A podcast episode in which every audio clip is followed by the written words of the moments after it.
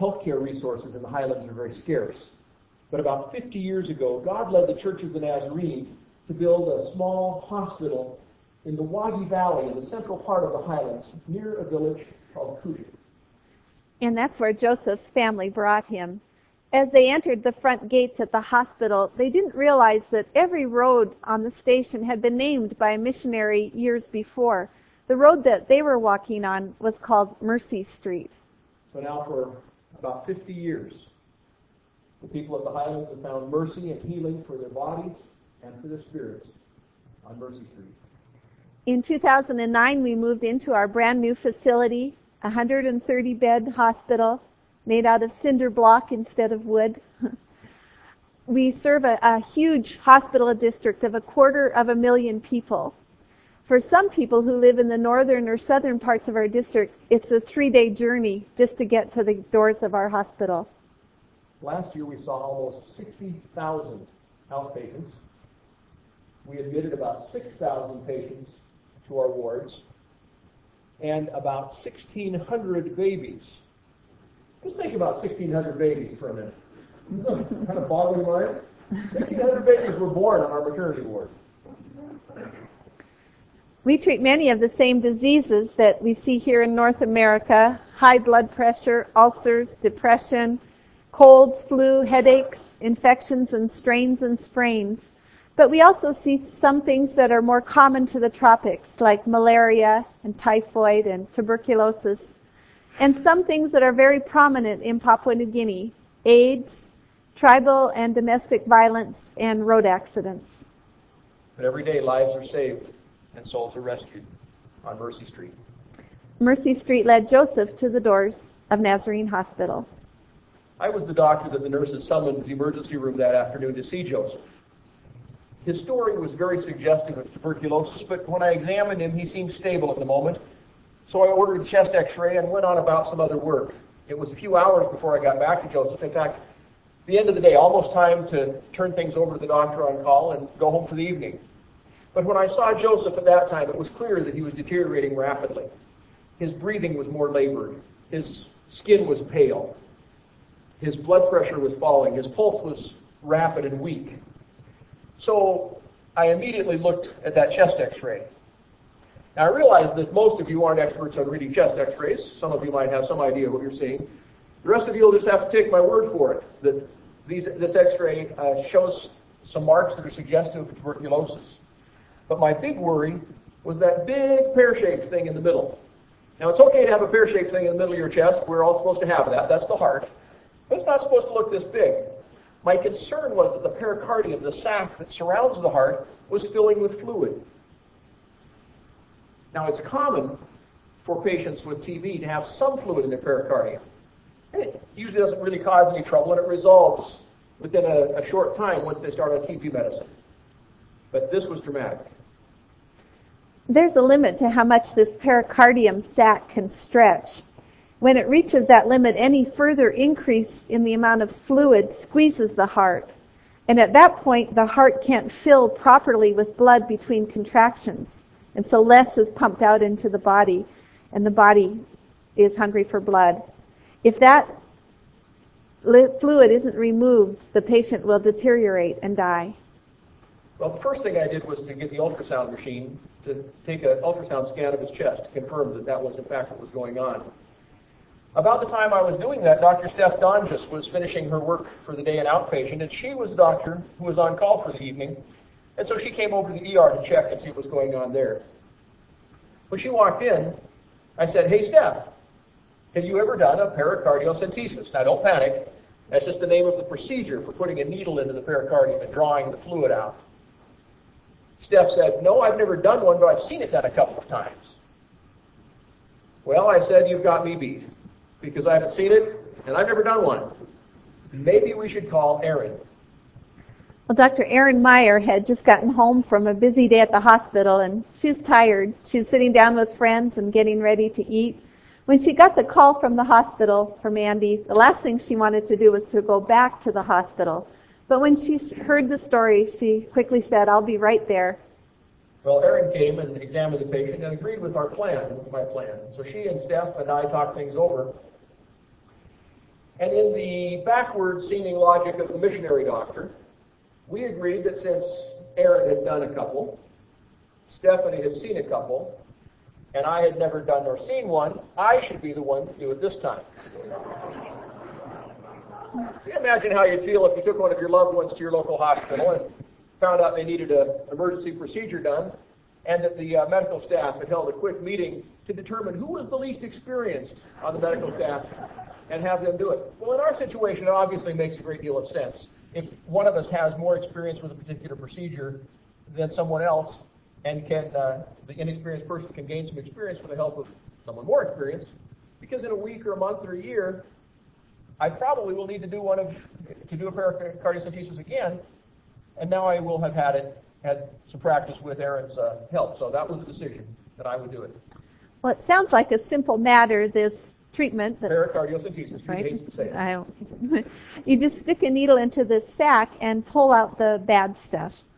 But remember, you're putting a sharp object very near the heart, and if it would nick the heart, it could cause abnormal heart rhythms, maybe fatal bleeding.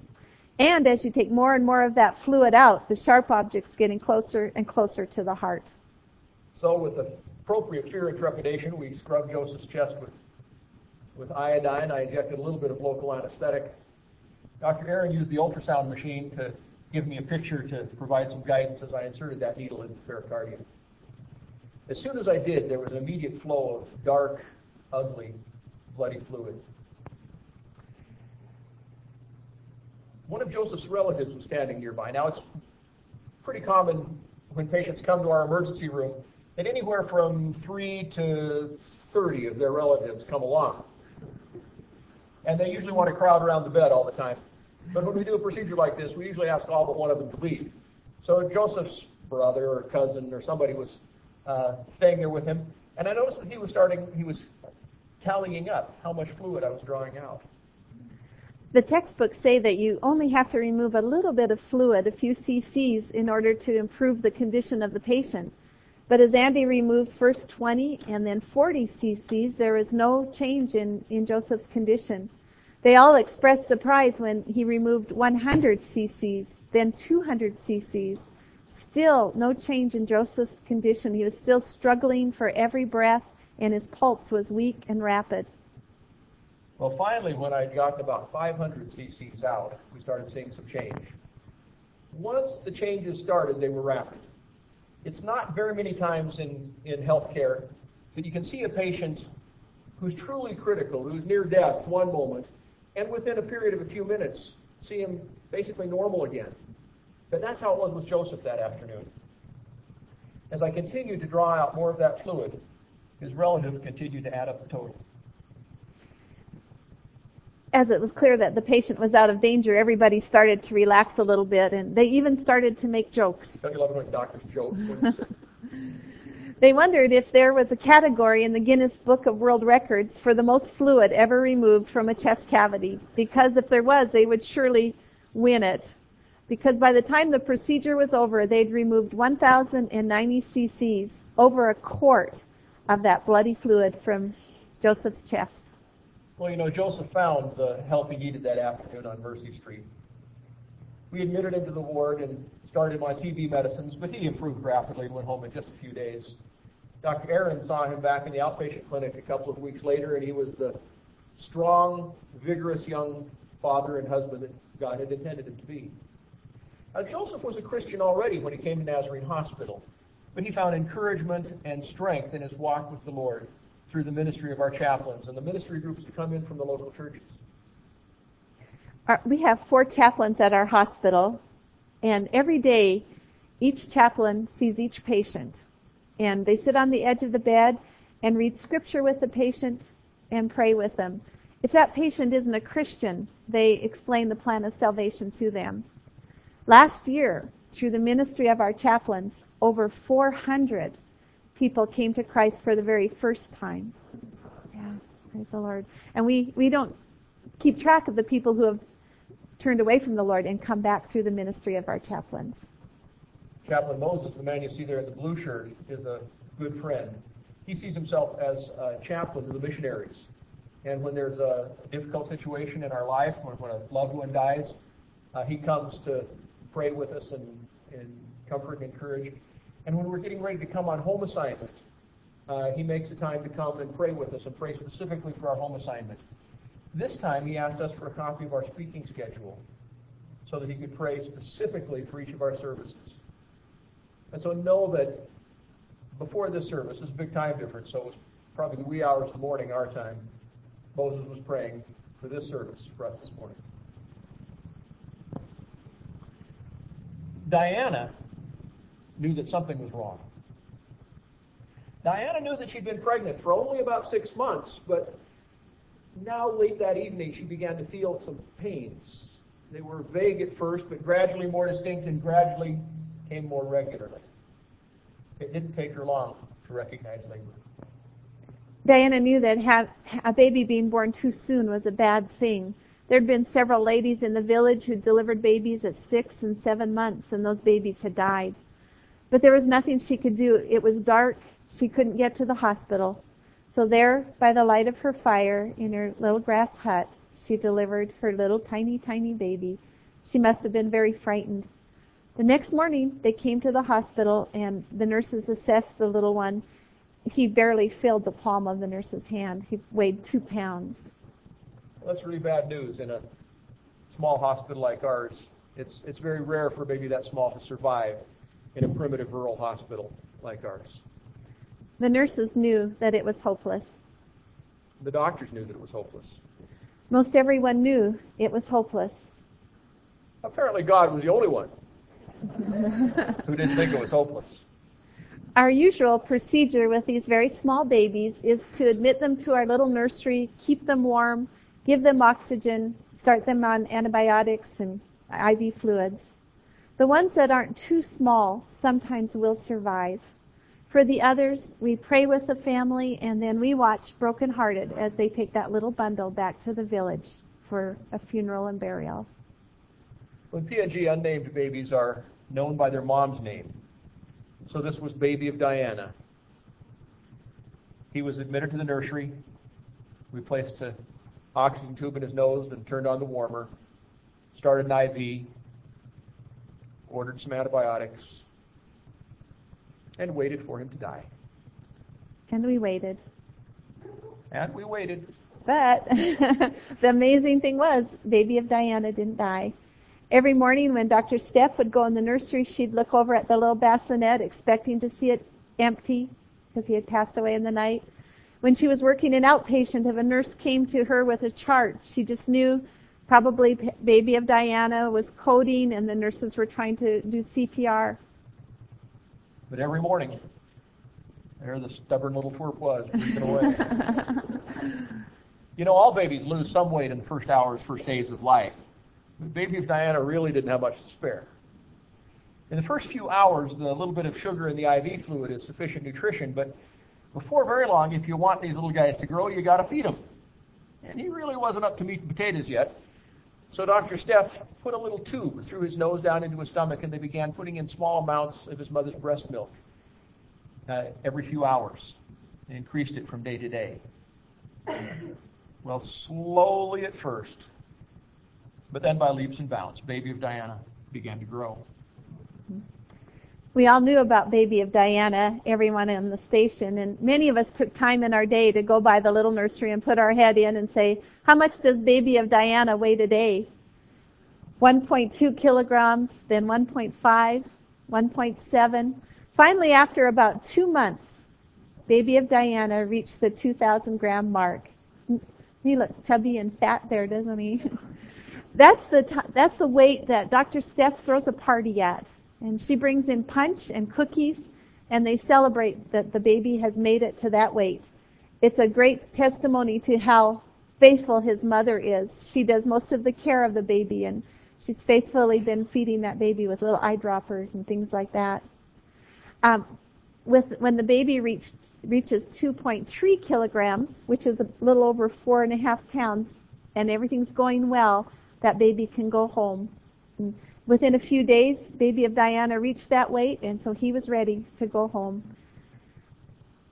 Here he is. They're just this was taken just right before Diana and her baby left, and Stephanie had tears streaming down her face because she'd got grown attached and was praising the Lord for the this outcome. So she sent this baby and his mama home to the village, not for a village burial, but to the loving arms of his family.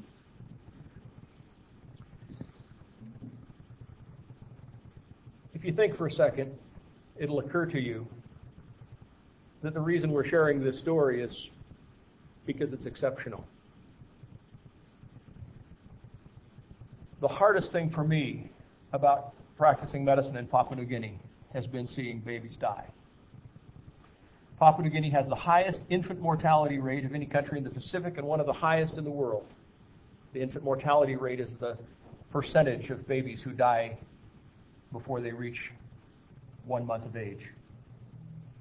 There are a lot of reasons for that medical reasons, sociologic reasons, economic reasons. None of the reasons are very satisfying.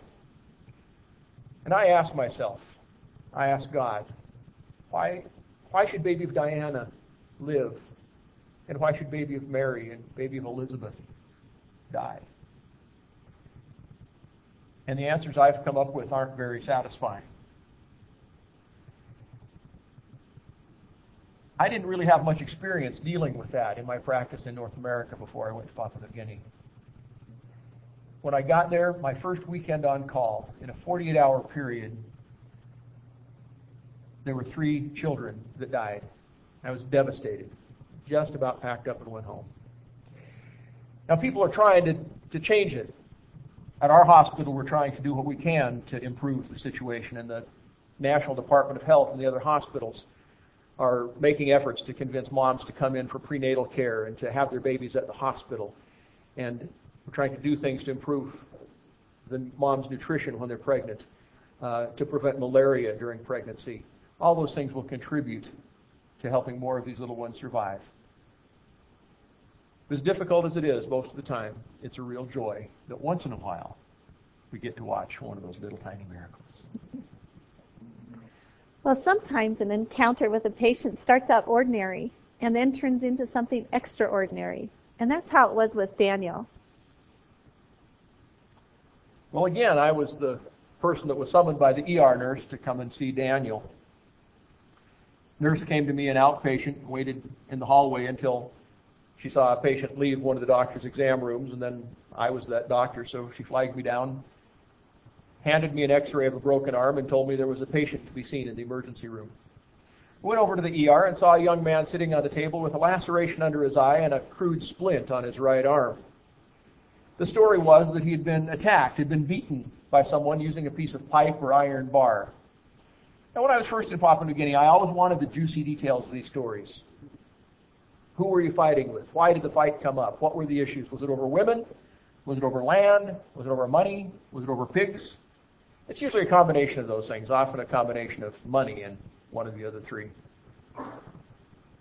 After a while, the stories kind of got boring.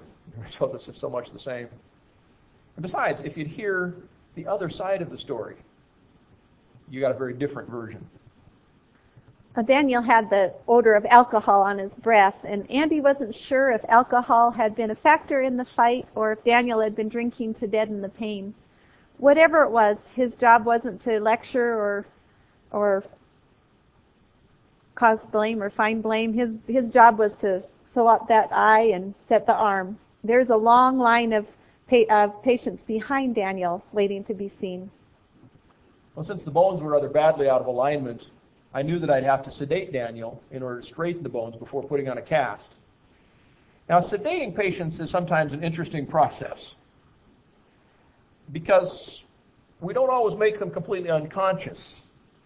Uh, they're often able to talk, their eyes are open, but their mental status is altered and they don't remember the experience. Often their inhibitions are lowered significantly, so they may say things that would be they wouldn't say otherwise, things that might be funny or embarrassing. And whenever I share this at this point of the talk, I see throughout the congregation a few people with this kind of embarrassed grin on their face and maybe nodding their head a little bit. So some of you know what I'm talking about from experience, and I'd love to hear the story of what it was you said when you were sedated. So I prayed with Daniel briefly, as I usually do, injected the sedative, and started working. I wasn't surprised that he continued to talk to his family in the tribal language, and I assured them that he wouldn't remember what he was saying. Well, Andy was surprised when Daniel turned to him and calmly said, I want you to pray for me and I want to repent. Andy had never had a reaction or a, something like that happen with a patient under sedation and he knew Daniel didn't really know what he was saying and he really wouldn't remember it in the morning. But what do you do? As he was setting the arm, Andy prayed with Daniel and led him in a prayer of confession and repentance. And Daniel repeated it word for word. Well, I finished the cast and put a couple stitches in that laceration under his eye, prescribed some medicines, and told the family to bring Daniel back in the morning for a follow-up x-ray. Well, the next morning, uh, the morning was getting on and I still hadn't seen Daniel. I was starting to get a little concerned because sometimes people don't come back for follow-up as we wish they would. And uh, I really wanted to follow up on this story. But there, finally, just before lunch, was Daniel at my exam room door with his x-ray in his hand. Andy invited him in and checked the x-ray to make sure the bones were still straight. And then he said to Daniel, Daniel, I have a question. But before he could go any further, Daniel interrupted him and said, yes. And he smiled and the family with him laughed. Andy, once he got over his surprise, said, well, Daniel, I'd still like to ask you this question. Is that all right? Daniel said yes. Yesterday, you asked me to pray with you. Yes. And you said you wanted to repent. Yes. But you were drunk. Yes. And I'd given you a bunch of medicine to make you sleepy. Yes. Do you remember any of that? Yes. Daniel, did you sincerely repent? Yes. Daniel had more to say, though. He said, When I got home, the brothers. Now, brothers. brothers is an interesting concept in PNG. Brothers can mean, well, brothers. It can mean uncles or nephews or cousins or just about anybody that you're pretty sure you're related to. You don't, you may not know how you're related to them, but you're pretty sure they're part of your family and they're roughly in your same age group. That's the brothers. The brothers said they were talking about going to find the guys that had done this to me and beating them up. But I told them, no, I'm a Christian now and I don't do things like that.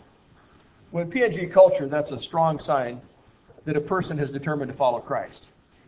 He's saying, in essence, I have decided to put Christian values ahead of the values of my culture. You see, in Papua New Guinea, when something happens that upsets the balance of society, something has to be done to restore that balance. So if someone in your clan injures someone in my clan, someone from my clan has to injure someone from your clan. Or if someone from your clan kills a person of importance in my clan, then someone from my clan must kill a person of equal importance or two or three people of less importance in your clan. then you may not agree that the importance of the people that we've killed equals the importance of the person you killed. So you may still feel like you need to kill somebody else. I think it's easy for you to see how that can lead to ongoing cycles of violence and revenge that lasts not just years, not just decades, but sometimes for generations.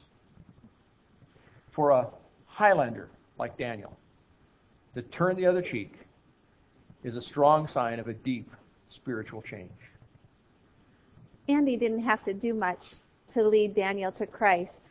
Obviously, there'd been some preparation work done before. Maybe a mother and a father who taught him about God. Surely a whole church full of people, of aunts and uncles and friends and cousins who were loving him and praying for him. And a God who could speak to a young man's heart through the haze of alcohol the haze of sedation and still draw him to him. Whatever, it was a miracle, and Andy was a, happy to be a participant in it. It It was the wee hours of the morning when the baby came. It was their first baby. One of the dad's older sisters assisted with the delivery there in the bamboo hut by the firelight, high on the hillside above the Wagi Valley. It was a lot of hard work for this first time mom, and at times she just didn't think she could get through it. Finally, the baby was born, crying and kicking. As the auntie dried off the baby's body, everything looked perfect until she got to the baby's feet, and they were twisted and deformed. Even as the baby was taking the first drink of breast milk, the family was talking, deciding what to do. They quickly came to the consensus that they would take the baby to Nazarene Hospital. Just a few days before, I had come across a booklet on a desk in an office there at the hospital. I don't remember now what drew my attention to that booklet or why I had time to stand there and thumb through it, but I looked at it with faint interest. It was a booklet about the non surgical treatment of clubfoot, a debilitating deformity, birth defect of the feet. Now, I had known for some time that you could treat clubfoot by kind of bending and stretching the feet back into a sort of a normal position and putting plaster casts on to hold it in position, and then repeating the process uh, every week or two until the feet got straighter. But this little booklet was saying that if you didn't do the stretching in a particular way, and if you didn't correct the different parts of the defects, the different defects in the foot in the correct order, that you could do more harm than good. Well, I thought about the few babies that I tried to treat over the years, and I really hoped that I hadn't done any harm. When the family re- arrived at Nazarene Hospital the next morning with that hours old baby, there was nobody there with any special knowledge of clubfoot. As they came to the front of the line to see the next doctor, Andy was the one that called for the next patient. And I think that's a God coincidence. When he heard that the baby had been born in the village, his first first uh, thing to do was to check the baby to make sure that she was healthy, and she was. She was strong newborn. When I saw those feet, my mind went back to that booklet. Now, have you ever had the experience when seeing your doctor of having him or her excuse himself or herself in the middle of the visit and leave the exam room? I'll bet you thought they had to go to the bathroom, didn't you? Yeah, no, that's not it. They went out and read up on whatever it was you just asked them about so they could come back and sound all wise and knowledgeable. Well, wanting to sound wise and knowledgeable, I excused myself and went and found that little red booklet. I read the section on the initial treatment of clubfoot. And then I went back to the exam room, led the family to our casting room, where I tried to stretch the feet in the way that the booklet had instructed and placed some casts and told them to come back in a week. Well, when the family came back a week later, Andy had read that booklet from start to finish, start to finish, start to finish several times, and he'd also been on the internet to learn more about clubfoot. He learned that until only a few years before, doctors believed that surgery was the only way to treat clubfoot, but that a doctor named Ignacio Ponseti had realized that gradually stretching those abnormal lim- ligaments provided a better result and function for the foot. And it was also better to use in third world settings. He had perfected his methods, and his methods have been used all over the world with thousands of children. So, week after week, this little baby returned for me to stretch her feet and put on new casts. One week when they were in, Judy happened to come by, and the family met Judy. Uh, after getting acquainted with her a little bit, they decided to name this little baby Judy. So she's joined the ranks of the little children in PNG who are baby Judy. It's an honor to have a baby named after Actually, you. some of them are bigger than babies now.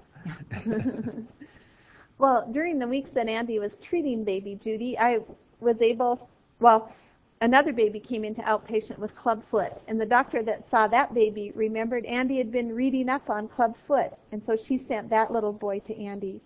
Another baby came in, and another, all within a period of a few weeks, and Andy realized he needed to set a certain time aside every week to see clubfoot kids. So Thursday morning became his clubfoot clinic, also known as Dr. Andy's Foot Club. and I've been able to go in and help him. It helps to have another pair of hands with those wiggly little legs.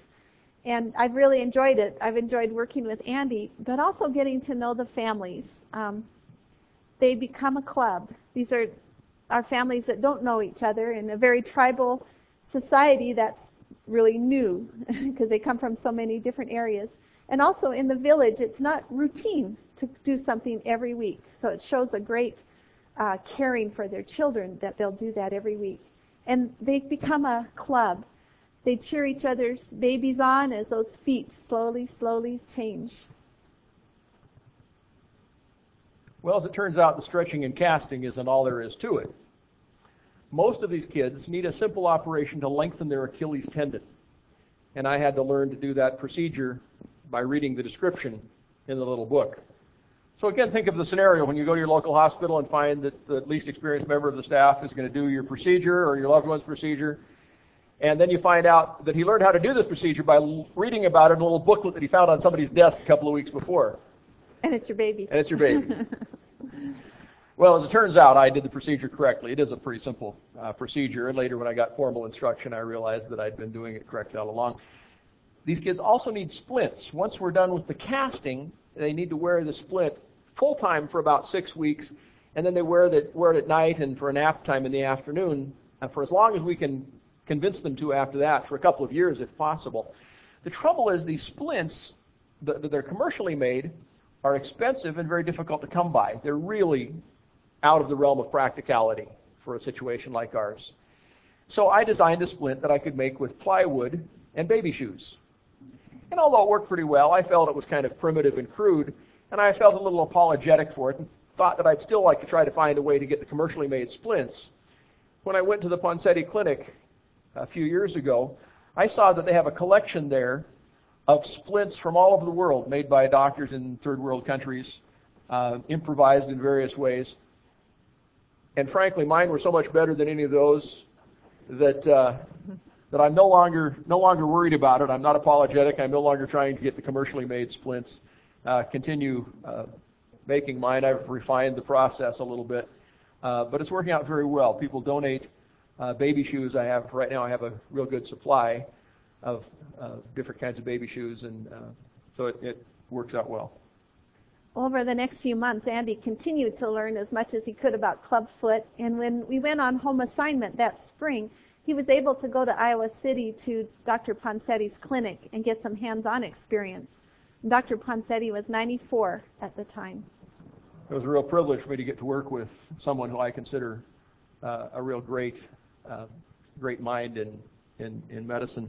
He was no longer actively treating patients when I was there. He turned that over to some younger doctors, uh, but he still came into clinic uh, every morning, and uh, the little kids just loved him. I, I don't know how he attracted them. He had a very soft uh, voice and uh, spoke with a heavy Spanish accent. Uh, but the little kids uh, loved him and, and would uh, just flock to him. It was a particular privilege to meet him when I did because he passed away just a few months later at the age of 94. The patients have come and gone over the years.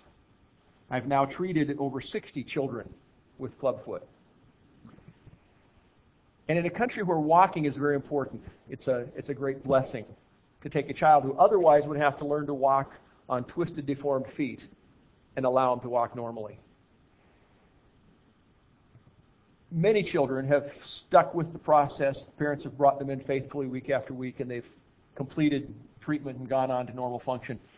And there are a few that live nearby and whose parents still bring them by once in a while so I can see how they're doing, and it's really fun when I get to see them. Others have dropped out, didn't complete treatment. I, I never really knew why, but I suspect that most of the time, once the feet start looking more normal, uh, the parents don't feel the strong need uh, to bring them. And I trust that most of those kids uh, at least got to the point uh, where they could, could walk uh, with a fair degree of normalcy. Because walking is so important in PNG. Few families have cars. They walk almost everywhere they go. And sports are very important for children, especially boys. Um, so to take a child who otherwise would have to walk on those twisted, deformed feet and be able to restore normal walking ability is a great, great blessing. For me personally, I have not found anything in medicine more rewarding than to see something like this turn into something like that. That's most fun that I've had in practice medicine. I want you to meet my little friend Alfie. Alfie's the thanks. Alfie is the oldest oldest patient that I have completed treatment on. There have been a few older ones that I've got started on. Um, but I want to point out something. I'll try to point out on both both screens. Um, see that dark area on the top of his foot, on the side, just the base of his ankle there, and then on this side right there. See those? There's some white white dust there. That's just dust from the last cast that I've removed. And uh, over here, I'm I'm pointing to this dark area right here and right there. Those are calluses. That's what Alfie had been walking on prior to treatment. Um, so I'm I'm supporting Alfie there because his we, his legs are so weak from being in cast so long. But as I'm holding him there, he is literally standing on the soles of his feet for the first time in his life. Uh, you can, you tell that it uh, it still moves me. Um, and as I was supporting him there, tears were streaming down my face. Judy was taking the picture with tears streaming down her face. His papa was standing nearby, bawling his head off. Alfie, of course, thought we were all loony, but. well, how can you help us here on Mercy Street? The most important thing that you can do for us is pray for us. The face of darkness is very evident in Papua New Guinea. We'd ask that you pray for us, the missionaries and our families, and our national workers and their families. Honestly, the daily parade that comes through the hospital of violence and tragedy is very exhausting, physically and emotionally and spiritually. So we ask for your prayers that we would stand firm and strong in the Lord. And we'd ask that you'd pray for our patients. The motto of our hospital is, we treat, Jesus heals. We can't heal everybody physically. People die every week at Nazarene Hospital, but we can offer them something much more valuable than physical healing, and that's spiritual healing and the hope of heaven. So please pray that each each of our patients would be hear the message clearly and be able to accept Christ as their Savior. We'd pray or ask that you'd pray for our surrounding communities. Kind of the, the old line, if, if they're not happy, nobody's happy, and, and what they can really affect the, the work of the hospital. Um, and we ask that you'd pray that they would be supportive of our ministry. And we'd ask that you'd pray also for revival for Papua New Guinea. We also need to give. Come on, admit it. If a missionary came to your church and didn't talk about money, you'd think there was something wrong. And there would be. we need your giving. Now, I know this is a church that has been very supportive of missions for a long time, so I know that to some extent I'm preaching to the choir. Um, perhaps there are a few here who might be new to the Church of the Nazarene and may not be familiar with the system that we use in the Nazarene Church for financing missions, because it's different than in many churches and in many mission organizations rather than missionaries raising individual support, asking you to pledge money that you would send directly to us each month. Um, the entire Church of the Nazarene all over the world raises money, and that money flows through a fund called the World Evangelism Fund. Money from mission offerings at Thanksgiving and Easter go into the World Evangelism Fund, and churches that use faith promise giving. Do you guys use faith promise? The faith, your faith promise giving goes into that World Evangelism Fund. And it really is a worldwide thing. Churches all over the world, churches in Africa and Asia, and South America, churches in Papua New Guinea, take those missionary offerings and give to the World Evangelism Fund. So it's not just you giving to send the gospel to them, it's all of us giving to send the gospel to the world. It's the World Evangelism Fund that pays our salary.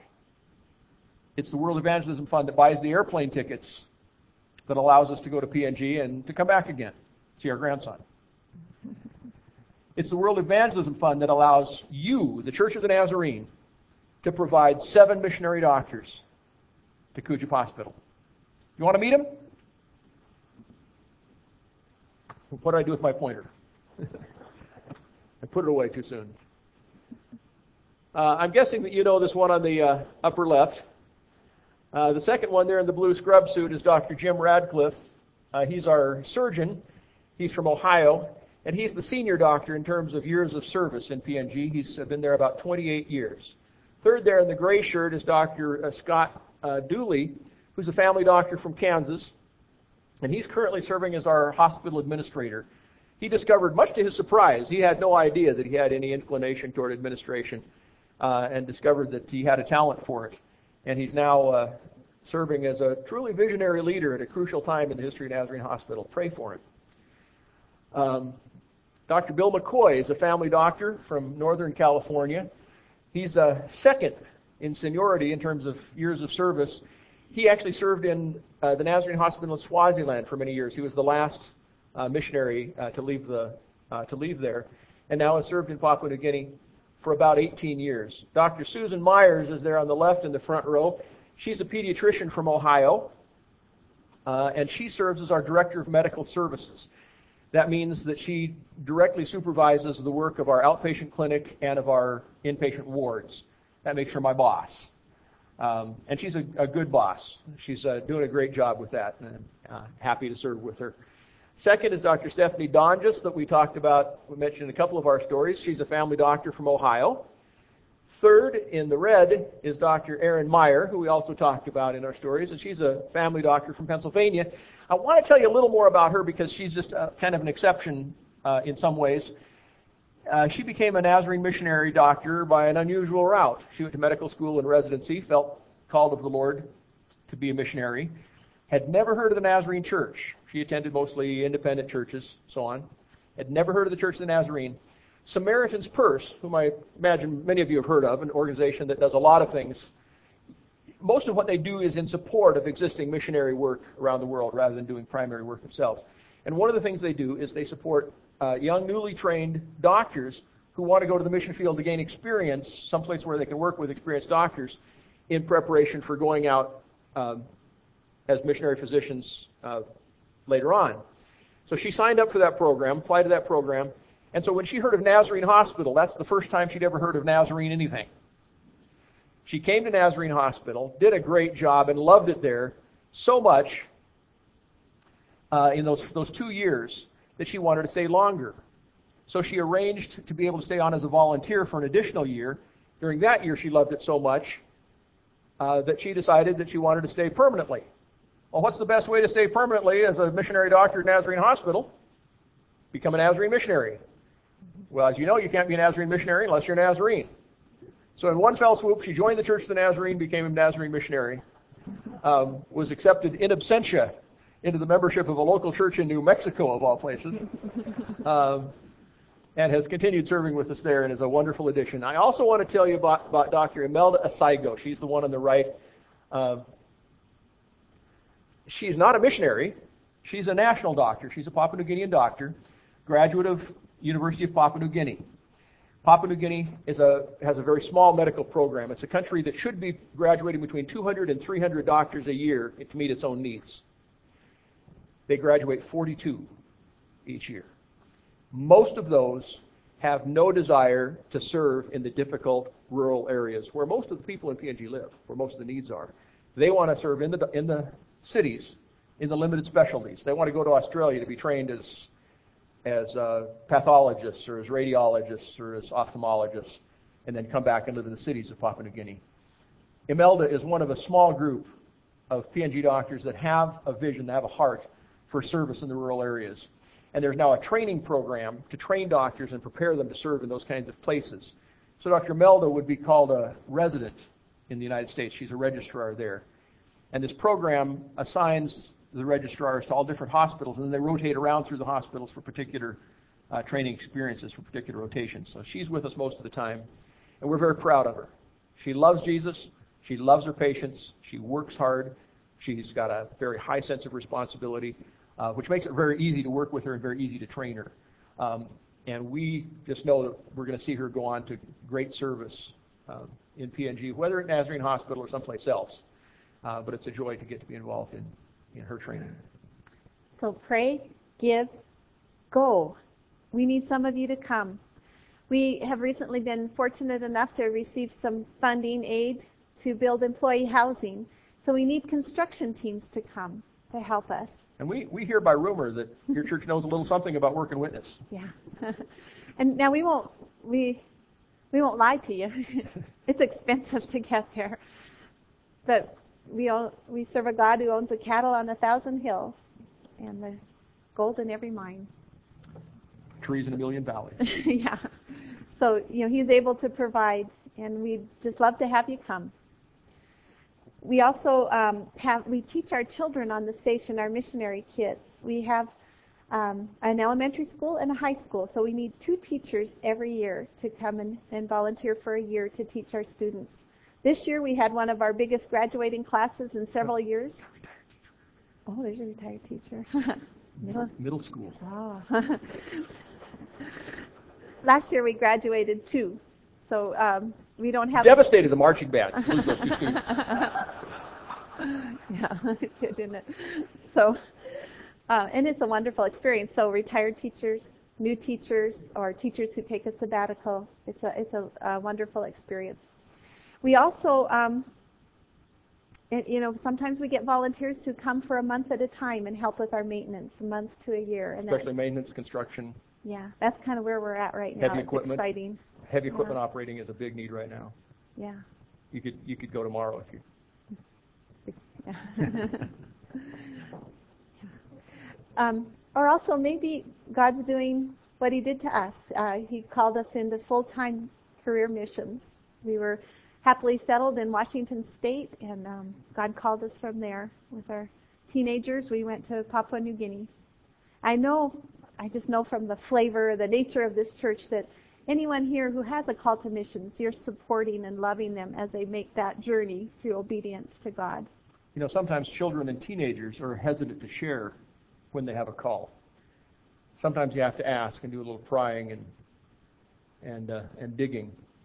But you might find that some of your teens and some of your children are already sensing God's call in their life. If that's the case, please support that. A study done in churches, in evangelical churches, asking people who have felt at some point in their life a call to missions but who never served as missionaries, when asked for the reason that they didn't serve, the most common reasons given were something related to a lack of affirmation from the church. God forgive us.